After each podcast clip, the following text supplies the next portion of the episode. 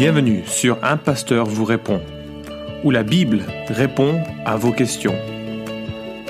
Accueillons le pasteur Florent Varac.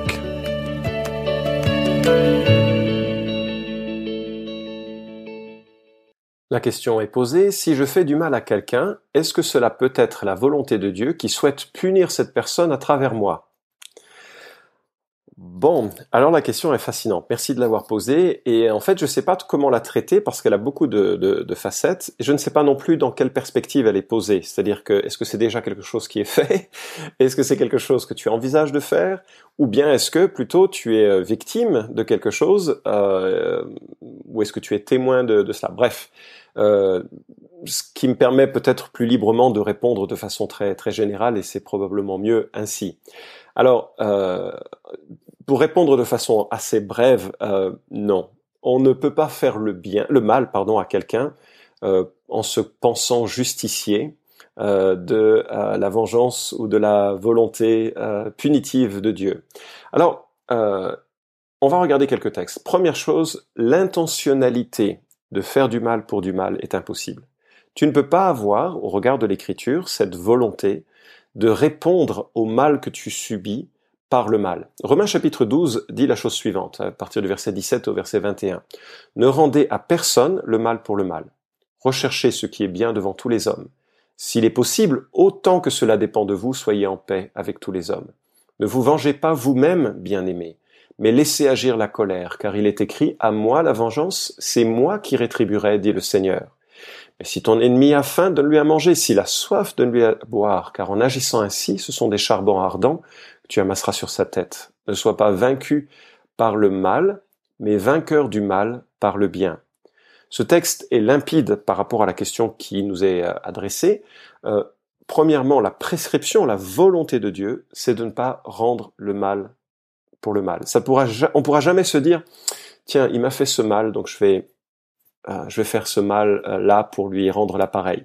C'est pas une possibilité d'un disciple authentique de Christ. Deuxième remarque que, je ferai dans ce, dans ce texte, c'est que je dois même aller au-delà. Je dois chercher le bien de mes ennemis. Et je te euh, concède que c'est super difficile.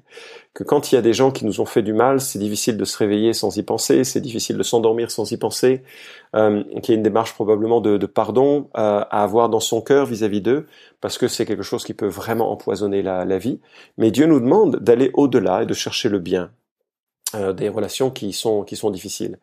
on doit même tout faire pour que pour être en paix avec tous les hommes. Enfin, tout faire de ce qui est de notre ressort, de notre possible. C'est pas toujours possible. Il y a des personnes qui rejettent cette euh, cette volonté-là, mais au moins, il faut qu'on fasse ce qu'on peut pour essayer de, de, maintenir une certaine paix. Explicitement, de nouveau, verset 19, nous ne pouvons pas nous euh, venger nous-mêmes, euh, mais laisser agir la colère. Laquelle colère? Ben, Celle de Dieu. Et ce qui me conduit à, à réfléchir sur le, le processus de justice dans, l'écriture, lorsque euh, quelqu'un nous fait du mal, euh, si c'est quelqu'un de l'Église, Jésus a institué en Matthieu chapitre 18 un processus par lequel je puis euh, essayer de résoudre la question. Euh, il nous est dit si, euh, si ton frère a péché, va reprendre le seul à seul. S'il t'écoute, tu as gagné ton frère. La question est réglée. Euh, mais s'il ne t'écoute pas, prends avec toi une ou deux personnes afin que toute l'affaire se règle sur la parole de deux ou trois témoins. Et les deux ou trois témoins ont l'avantage de pouvoir être des, juges plus distants. Ils peuvent réfléchir, soit c'est l'un qui fait du cinéma, soit c'est l'autre euh, qui vraiment a été offensé. Enfin, voilà, euh, ils peuvent juger de la situation. Et là encore, l'idée c'est que bah, un conseil puisse être verbalisé, donné et que l'ensemble puisse, euh, la question, le conflit puisse être résolu. Et s'il refuse de les écouter, dis-le à l'Église. S'il refuse aussi d'écouter l'Église, qu'il soit pour toi comme un païen et péagé. C'est-à-dire qu'on exclut l'individu qui a fait du mal euh, de la communauté des croyants. Alors on le déteste pas, on l'aime, mais néanmoins il y a un processus de jugement, un jugement qui peut être euh, bon difficile parfois à vivre si on aime Jésus-Christ, si on aime l'Église. C'est pas c'est pas des choses qui sont euh, enfin ce sont des choses sérieuses. et d'ailleurs la Bible Jésus enchaîne hein, lorsque deux ou trois sont assemblés en mon nom, je suis au milieu d'eux. ce n'est pas une promesse de sa présence pour les réunions de prière où il y a personne, c'est une promesse de sa présence lorsque deux ou, trois témoins disent tu as péché et, euh, et nous t'excluons de l'Église. C'est donc une, une perspective assez solennelle à avoir sur ce, ce, processus de discipline au sein de l'Église. Donc la justice de Dieu, elle est véhiculée par des institutions. L'Église, lorsqu'il s'agit de croyants qui ont un différent entre eux, mais lorsque ce différent euh, va sur des thématiques qui sont graves, qui sont une offense à l'État, euh, la Bible nous dit que euh, Dieu a instauré des euh, gouvernements euh, pour pouvoir exercer la justice. Romains chapitre 13 verset 4 euh, nous dit que les gouvernants sont au service de Dieu pour montrer sa vengeance et sa colère à celui qui pratique le mal. Si quelqu'un t'a volé, si quelqu'un t'a blessé, si quelqu'un a fait des choses graves à ton encontre, tu es tout totalement en droit de faire appel à César en quelque sorte, de faire appel à euh, la la, la juridiction, enfin, oui, le, le, jugement de l'État pour pouvoir euh, te protéger ou faire valoir tes, tes droits. On n'est pas obligé de le faire euh, dans certains cas. Dans certains cas, on est obligé de le faire. Je prends l'exemple de la pédophilie ou autre. Tu as en aucun cas, si tu es témoin de ce genre de choses, tu n'as le droit de cacher ces événements. La, loi te l'interdit. Je pense aussi que la conscience doit te l'interdire. Tu dois dénoncer ces faits pour protéger d'autres enfants et pour permettre à ceux qui en ont été victimes de, euh, de se rétablir du traumatisme qui a, qui a été vécu. Donc, tu vois, tu dois, tu peux pas avoir comme intentionnalité de faire du mal, mais euh, en réponse au mal. Mais si le mal, euh, un mal t'a été fait, tu as tout à fait le droit d'en faire, de faire appel aux autorités de l'Église euh, lorsqu'il s'agit d'un conflit ou d'un péché euh, que tu as subi qui reste proportionné en quelque sorte à des situations relationnelles de vie classique. Mais si ça touche des problèmes euh, graves comme comme ceux que je viens de, citer, tu peux tout à fait faire appel, peut-être même tu dois faire appel à la justice. Euh, et, donc, euh, euh, le texte de Romains chapitre 12 hein, continue en disant, mais de, faire le bien, de, ne pas être vaincu par le mal, mais être vainqueur du mal par, le bien. C'est quelque chose, bien sûr, d'assez difficile hein, à, réaliser, mais montrer la manière généreuse de traiter le mal, c'est souvent un, beau parti hein, pour un chrétien. La Bible dit que l'amour couvre une multitude de péchés, et donc nous devons couvrir la multitude de péchés des autres. Euh, dans, dans, une église, on va, une église rassemble des pécheurs, certes euh, justifiés, mais des pécheurs encore. On va souvent se blesser, se faire du mal, euh, parfois volontairement, parfois involontairement. Et l'amour couvre une multitude de péchés. Donc je vais essayer de ne pas compter les fautes. Je vais au contraire essayer d'être généreux dans mon pardon, sachant aussi que bah, Dieu, Dieu est tellement généreux à mon égard.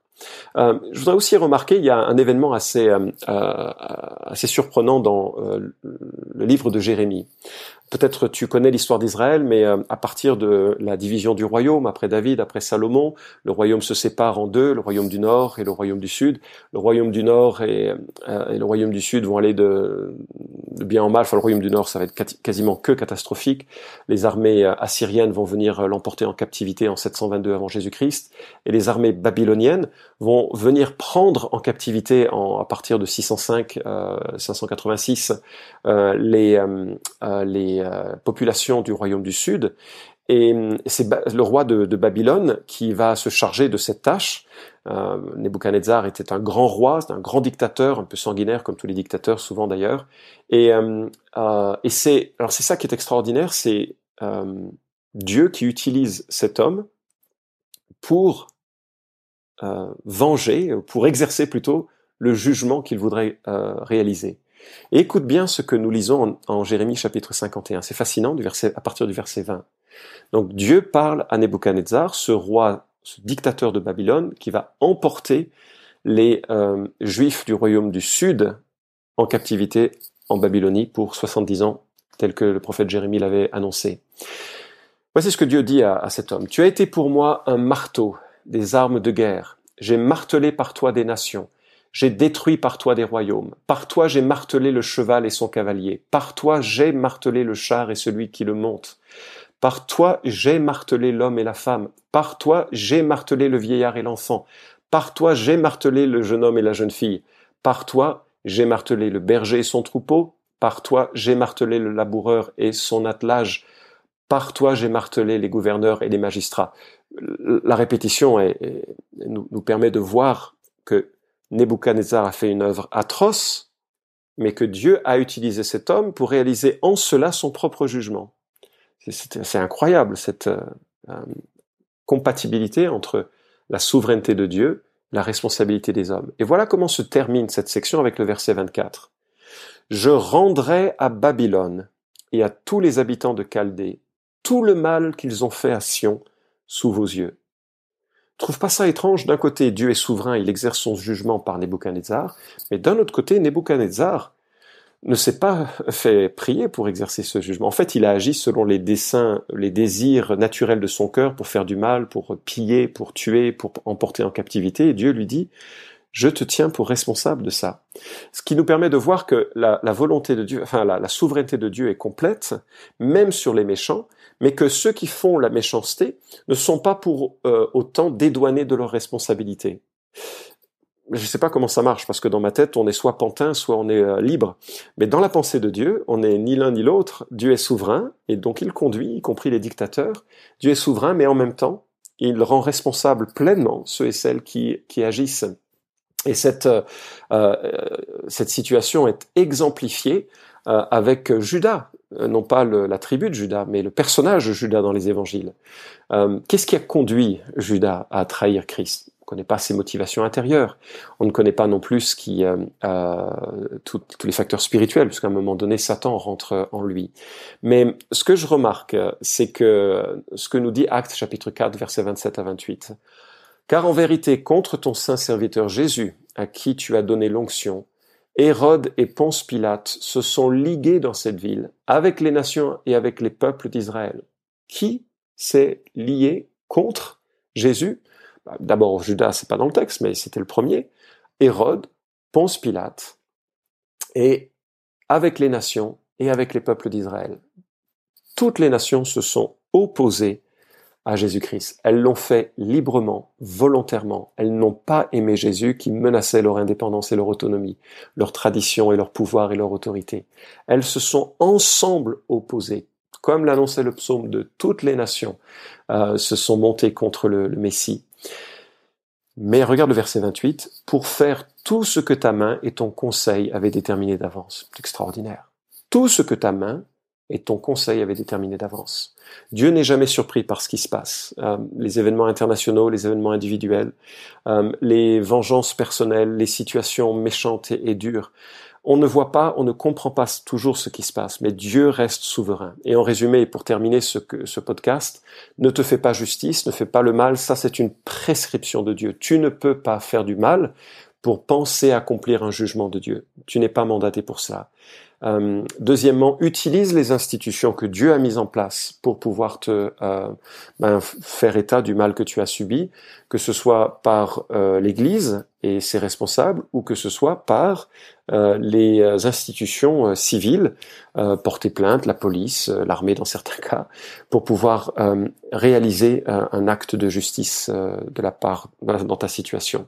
Et troisièmement, fais quand même confiance en, Dieu parce qu'il reste souverain sur tout ce qui se passe et que euh, de toute façon, à la fin du chemin, euh, nous pourrons voir que Dieu a été euh, parfait dans sa gestion des événements et qu'il apportera la justice de façon admirable sans que personne ne puisse contester en disant mais non, c'est injuste ça. Sa justice sera parfaite. Et bien sûr, sa justice sera parfaite et pour les non-croyants qui nous ont fait du mal, finalement, il n'y a que deux choix. Hein. Soit, ils, soit leurs actes tombent sur les épaules de Jésus-Christ par la condamnation à la croix et ils deviennent sauvés et leurs péchés s'envolent comme nos péchés se sont envolés, soit ils restent en dehors de la grâce de Christ et recevront le, dans le, jugement de l'enfer quelque chose d'assez terrible. Dieu fera justice. Et pour nous qui sommes chrétiens et pour les blessures que nous nous infligeons parfois les uns et les autres, nous passerons tous devant le tribunal de Christ avant de profiter de l'éternité. C'est un tribunal de récompense, c'est un tribunal aussi de, je pense, de réalisation de ce qui s'est passé. C'est pas un tribunal qui envoie euh, en enfer ou pas, ça s'est réglé à la croix. Et je pense qu'il n'y aura pas de situation non réglée avant que nous profitions pour l'éternité du ciel, ce qui doit nous donner confiance et nous donner la capacité d'être généreux euh, les uns avec les autres. Voilà. Merci d'avoir écouté cet épisode d'un pasteur vous répond. Posez vos questions en nous envoyant un email à question@toutpoursagloire.com. Retrouvez cet épisode et tous les précédents sur notre site toutpoursagloire.com.